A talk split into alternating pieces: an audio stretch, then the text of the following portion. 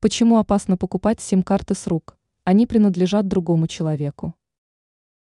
Некоторые из нас замечали, что на улицах люди могут торговать сим-картами или раздавать их бесплатно.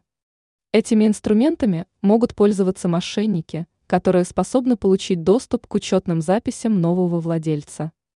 Эксперты отмечают, что такие сим-карты уже оформлены на другого человека, и это значит, что она в любой момент может перестать работать.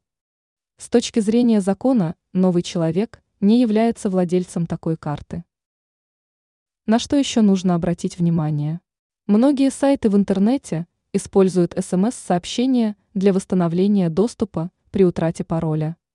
Именно в этот момент мошенники могут предпринять попытку установить контроль над учетной записью жертвы. Сброс пароля может быть запрошен через номер телефона. Благодаря этому вор может получить доступ к различным сайтам, которыми пользуется новый владелец карты. Например, может быть выслана просьба в срочном порядке помочь деньгами.